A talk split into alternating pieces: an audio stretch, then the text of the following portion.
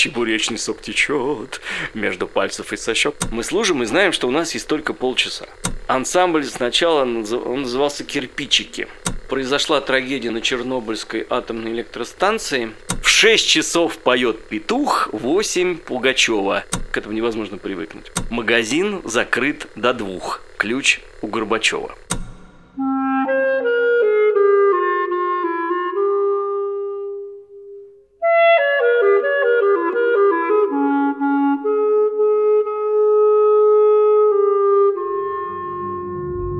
Здравствуйте, меня зовут Артур Шадрин, и вы слушаете подкаст «Перестройка», посвященный личным историям людей, которые произошли в 80-е годы 20 века.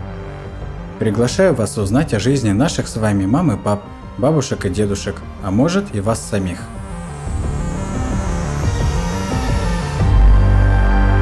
В первом выпуске подкаста свою историю расскажет Александр Альшевский. В период перестройки он служил в группе советских войск в Германии. Меня зовут Александр Альшевский, и в 1985 году я служил в армии. На тот момент мне было всего лишь 20 лет. Когда наступила перестройка, мы, а, солдаты группы советских войск в Германии, может быть, э, кто-то из молодого, из молодежи не знает, наши войска в то время стояли э, в разных странах, в странах социалистического лагеря. Польша, Венгрия, Чехословакия, ГДР.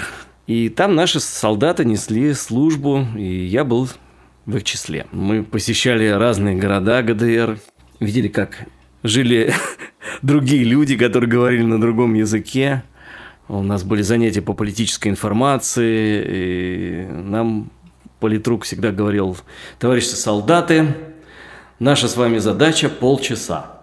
Мы не могли понять, что такое полчаса. Оказывается, что мы должны были полчаса во время объявления войны сдерживать наступление вражеских сил Бундесфера. Бундесвера. Бундесвер – это немецкие войска, насколько я понимаю, Федеративной Республики Германии, которые уже в тот момент состояли э, среди войск НАТО. Ну, то есть смысл в том, что если э, объявляется война, мы должны полчаса сдерживать эти войска до подлета основных сил. Мы служим и знаем, что у нас есть только полчаса. Ощущение было совершенно потрясающее. Ну, мы как-то это услышали, испугались. Потом время поменялось. Как-то все уже было по-другому. И так получилось, что я оказался в строительных, ну, по-русски говорят, стройбат. Официально эти войска в Германии не были заявлены, но по каким-то очень странным причинам я оказался среди э, значит, солдат хозяйственного взвода в городе Франкфурт на Одере, а это э, граница рядом с Польшей.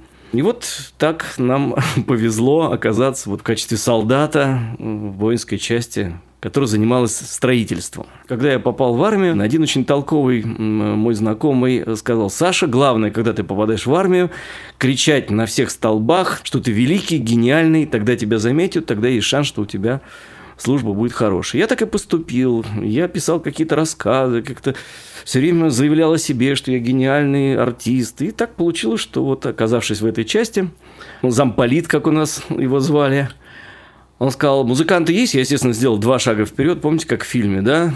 Желающие есть? Есть. Я сразу вышел, рассказал о себе, и мне поручили создать ансамбль.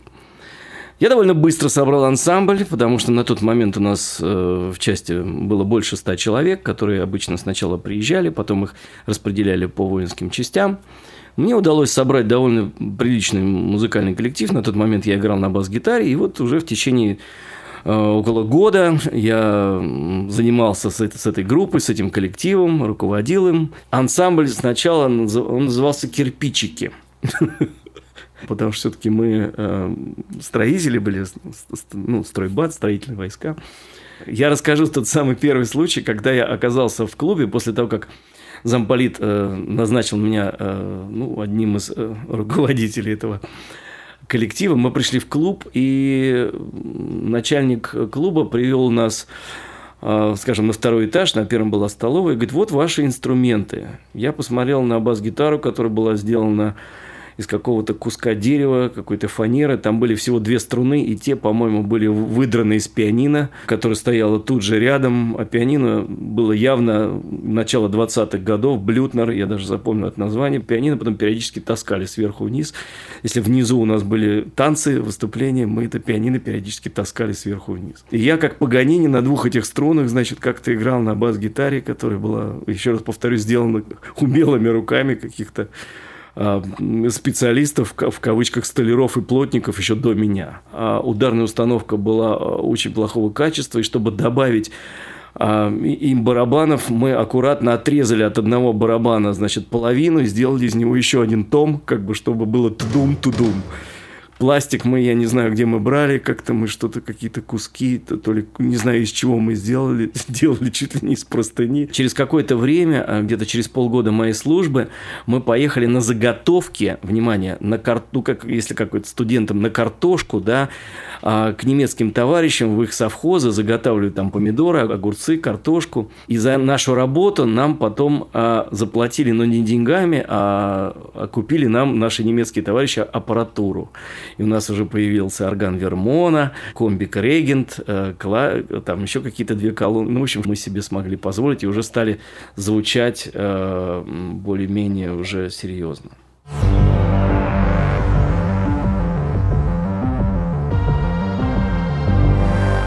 Так как я все-таки возглавлял склад строительных материалов, наш э, начальник э, хозвода, старший прапорщик Прохоров, его фамилия запомнил, вызвал меня, говорит, Александр, есть э, задание для вас, нужно отремонтировать дом офицеров. А дом офицеров – это такое четырехэтажное здание старой постройки 20-30-х годов из камня. И нужно было сделать ремонт э, в коридорах и в помещениях общего пользования. Мне в помощь дали несколько солдат. Были замечательные ребята из Средней Азии по-моему, с Узбекистана, из Таджикистана. А, и, значит, каждое утро мы, значит, ходили туда и красили, в общем, клали плитку в течение двух с половиной недель моя вот эта бригада ух, там у нас было человек пять. Значит, закончили этот ремонт, ну, в течение там двух, где-то примерно трех недель. И оказалось, что это событие было действительно воспринято э, офицерами так здорово, что меня выдвинули на отпуск, значит, в Союз старший прапорщик Прохоров говорит, Александр, говорит, готовьтесь к отпуску, но единственная просьба, перед отпуском нужно еще сделать э, ремонт в ленинской комнате. Ленинская комната это специальное помещение в казармах, школах, пионерских лагерях и на предприятиях, предназначенное для проведения досуга и политической подготовки. В этой комнате можно было увидеть бюсты Ленина, его портреты. На стенах размещались специальные стенды с изображениями членов Политбюро, картой мира и так далее. Я говорю, да нет проблем. Я говорю, а что там нужно сделать? Он говорит, ну вот комната где-то метров, наверное, 30, нужно поклеить обои, покрасить потолки. Я говорю, товарищ прапорщик, вы понимаете, я никогда в жизни обои не клеил, у меня нет опыта. Он говорит, ничего не знаю, вот тебе три дня, нужно это сделать, тогда уйдешь в отпуск. Я вызываю товарищей, значит, своих, которые в ремонте разбираются больше меня, товарищ солдаты, что делать. Один, э, видимо, э, продвинутый в этом деле солдат первый, там, первого года службы, он, он говорит, поклеить обои просто, нужно сначала наклеить газету, да, она приклеится, и сверху уже газеты надо наклеить уже обои. Ну, я, значит, так, так и сделал, вызываю, значит, все, все мы делаем, красим потолки, красим стены. Я счастливый, докладываю, приходит старший прапорщик, о, как красиво, вот вам путевка, значит, завтра вы уже едете в Союз. Я со спокойной душой уезжаю в отпуск, свои 10 дней, э, гуляю в отпуске в Москве. Кстати, первые два дня, когда я пришел домой, я спал, потому что, оказывается, э, вставать каждый день в 6 утра, э, это, к этому невозможно привыкнуть. Приезжаю, короче, из отпуска, привожу подарки, в том числе там, друзьям, коллегам. И смотрю, значит, прапорщик старший на меня так злобно смотрит. Так, я говорю, что такое? Он говорит, пойдем, говорит, в ленинскую комнату. Мы поднимаемся в ленинскую комнату, и я не понимаю, что происходит. Все стены, которые мы клеили, отошли. Все вот эти вот обои склеились в одну единую какую-то массу, и, отвалившись, висели как бы на каком-то расстоянии от стен, не доставая до пола, как в страшном фильме ужасов. То есть, это, это было совершенно что-то что это невероятное. Мы, короче, ободрали, ободрали эти стены и просто покрасили. Я, ну, я действительно я предупреждал, что я ничего не, не, не понимаю в этом.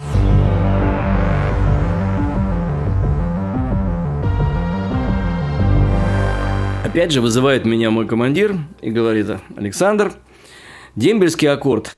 Дембельский аккорд – это разовый объем, как правило, хозяйственных работ, который поручается военнослужащему в армии в последний месяц-два его службы. Нужно построить туалет для военнослужащих. Э, помните наше старое советское время, туалет типа сортир. Ну, чтобы вы понимали, это домик с определенными отверстиями, естественно, с ямой. У нас в части служил э, потрясающий э, человек. Он на тот момент был, э, на момент призыва, был э, чемпионом э, Литвы по атлетизму или культуризму, я уже не помню, как это называлось. Он был такой большой, высокий, с мышцами, он все время тренировался.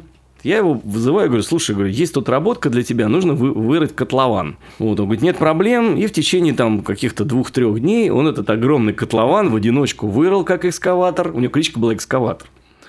Потом, значит, я вызвал плотника, у нас был плотник замечательный, фамилию запомнил Патраев. Мы нарисовали какой-то простенький чертеж, и, значит, относительно этого чертежа сделали такое, в общем, сооружение, а, в котором было пять отверстий и место, где можно было помыть руки, отделяя, скажем, одно место от другого. В течение буквально там нескольких дней вместе с группой товарищей, значит, мы это дело все построили. Единственное, что было ограничением, количество людей не должно э, превосходить количество отверстий в полу, вы понимаете, да? То есть туалет рассчитан на 5 э, кабинок. Вот пять человек должно войти. Сдали эту работу, покрасили зеленый домик такой, все очень симпатично, с крышей. Подвели туда воду, значит, Уезжаем домой, да, прекрасный поезд Москва-Вюнсдорф идет через Брест.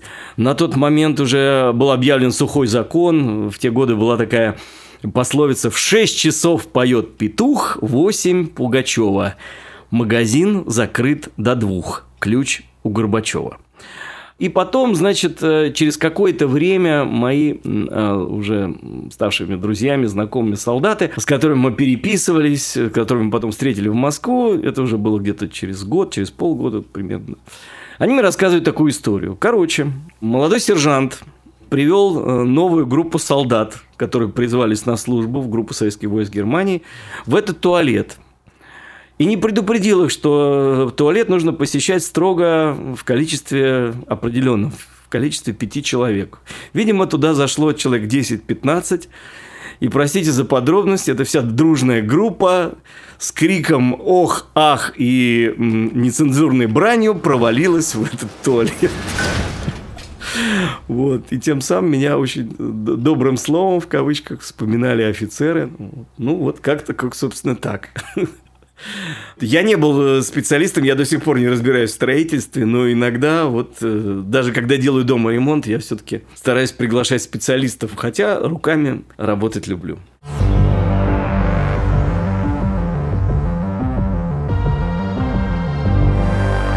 Весной 86 -го года, поправьте меня, это был конец апреля, по-моему, да, а, когда произошла трагедия на Чернобыльской атомной электростанции. А, мы шли на завтрак, и после завтрака мы выходили на развод. Развод – это некое построение, после которого каждый из солдат получает свое задание, кто-то идет в штаб работать, кто-то идет работать на КПП. И вдруг неожиданно после этого развода наш командир а, немедленно всех возвращает в казармы. Мы не поняли, в чем дело. Ярко светит солнце, всех возвращают в казарму, и мы сидим в казарме, какую-то политинформацию нам читают, потом мы идем на обед, после обеда всем дают тихий час. В общем, не выпускают нас на улицу по какой-то причине. Так длится день. На следующий день, опять после развода, нас опять возвращают в казармы. Мы только ходим на завтрак, обед, ужин и все. Наш командир сообщает, что в Чернобыле произошел взрыв, и должны были на нас выпасть радиоактивные осадки. А так как мы находились на границе с Польшей, роза ветров, ветер как раз был в нашу сторону, и высшие офицерские чины группы советских войск приняли постановление не выпускать солдат на улицу, чтобы, не дай бог, мы не получили вот эти вот осадки, вот это заражение, которое могло, этот дождь могли попасть на нас. Ну, слава богу, этого не произошло. А во время вот этих событий, уже через какое-то время, э, когда уже был довольно серьезный зараженный фон, в городе Киеве э, шла первомайская демонстрация, невзирая ни на что. Мы, конечно, все обалдели, потому что знаем, что это очень серьезная техногенная катастрофа всемирного масштаба. И даже у нас был случай в 90-м году, когда я был на гастролях с группой Валерия Леонтьева, у нас были гастроли по Белоруссии, и мы ездили э, на автобусе, и когда ты из одного города едешь в другой, это может длиться несколько часов, и, ну, естественно, через там час-полтора-два мы делаем остановку где-то в лесах под Бобруйском или где-нибудь там недалеко от города Гомель. Ну, естественно, группа большая, артисты, музыканты. Ну, и через 15 минут мы возвращаемся в автобус. И э, музыканты группы Валерия Леонтьева приходят такие довольные, и у них языки черного синего цвета, такие довольные, все измазанные каким-то, как будто чернилами. И водитель, который э, нас вез э, на маршруте, он как это увидел, говорит, вы что, говорит, идиоты, говорит, что вы наелись, чего вы ели? А музыканты абсолютно спокойно. Ну как же, говорит, там, говорит, черника, говорит, огромных размеров. Говорит, идиоты, говорит, здесь зараженный район. Пришлось искать какие-то алкогольные средства, чтобы каким-то образом попытаться минимизировать.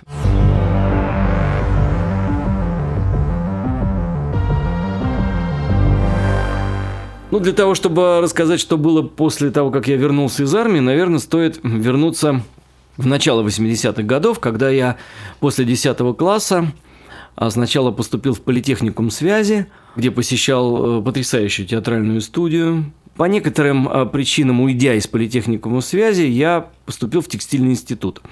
И в этом текстильном институте я познакомился с потрясающими музыкантами. И так получилось, что в текстильном институте я практически не учился, а все свободное время проводил в клубе. Когда я ушел в армию, а в тот момент это были призывы под названием спецнабор. По демографическим причинам не хватало в армии солдат, и после первого курса меня призвали в армию. После двух лет в армии я э, вернулся в Москву и решил не продолжать свою учебу в текстильном институте, а решил поступить э, на режиссерский факультет э, Московского института культуры. Дальше моя жизнь уже развивалась в нужном русле, потому что режиссер – это человек, э, который способен э, не только на… Э, это профессия, которая дает возможность человеку владеть максимальным количеством творческих профессий и проявлять себя, ну, как head and shoulders, да, не то, что два в одном, здесь может быть 50 в одном. Но в 80-е годы мне дали очень много э, сил, я был солистом популярной группы по скриптам, я взмахом одной руки поднимал э, многотысячные стадионы.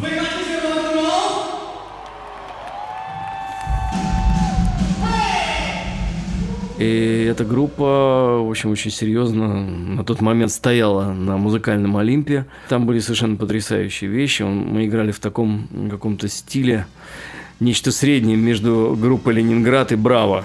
Ороки, чоки, чебуреки, о, на носовые реки, а мы с тобой танцуем брейки и чебуреки у реки. А чебуреки очень вкусные, но глаза такие грустные, чебуречный а То есть были э, рокобильные вещи, были какие-то свинговые, джазовые, э, рок-композиции. Помню концерт 88 э, года. Это был концерт, своеобразный телемост, музыкальный мост между Москвой и Ленинградом, Санкт-Петербургом сейчас. И мы открывали этот концерт. Я никогда не забуду, когда я выходил э, на авансцену. Сцена состояла из нескольких десятков метров э, такой площадки, и потом был такой вперед выдвинут такой подиум, такой где-то метров на 20-25. И у меня, как у солиста, была возможность выходить на этот подиум. И когда в разгар нашего выступления я выходил, И, и подо мной я увидел глаза э, девушки, которой, на мой взгляд, было около 14-15 лет.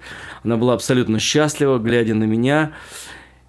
И она что-то все время кричала. Я убрал э, радиомикрофон э, чуть ниже, наклонился. Я говорю, что случилось? Она совершенно обалдевшими глазами э, посмотрела на меня, говорит, а можно, говорит, я вас поцелую? Я опешил, ну, кивнул, она каким-то образом обняла меня, поцеловала, и я всю жизнь помню эти глаза вот этой девушки. Мне бы очень хотелось, чтобы люди не только творческих профессий, но и люди других профессий могли ощутить нечто подобное.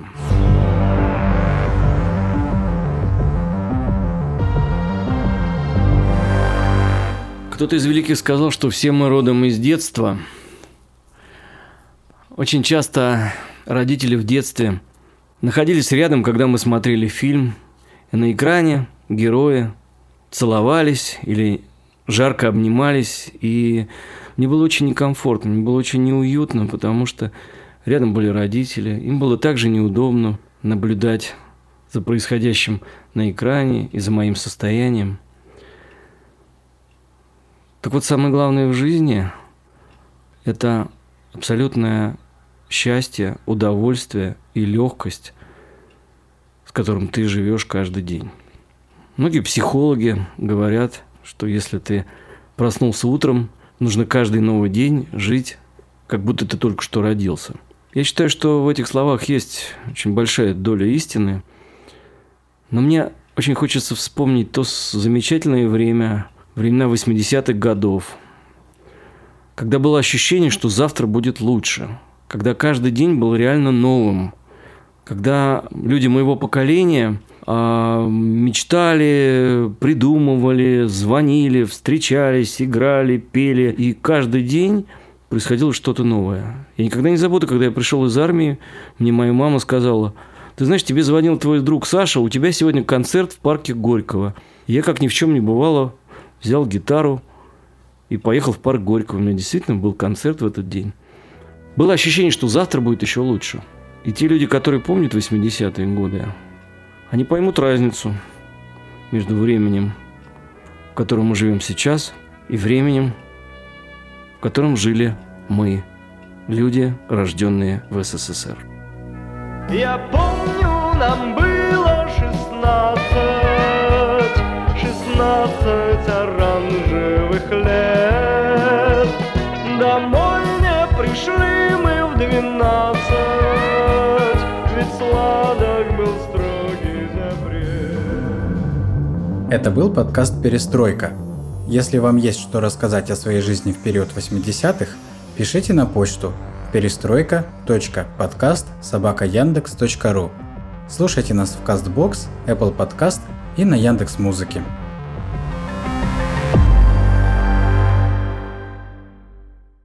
Главное это не деньги, главное это любовь. Уважаемые женщины, не будьте сви. Электрофотографический аппарат ЭП-12П2. И вот это вот тоже нужно было все пережить. Суметь перестроиться.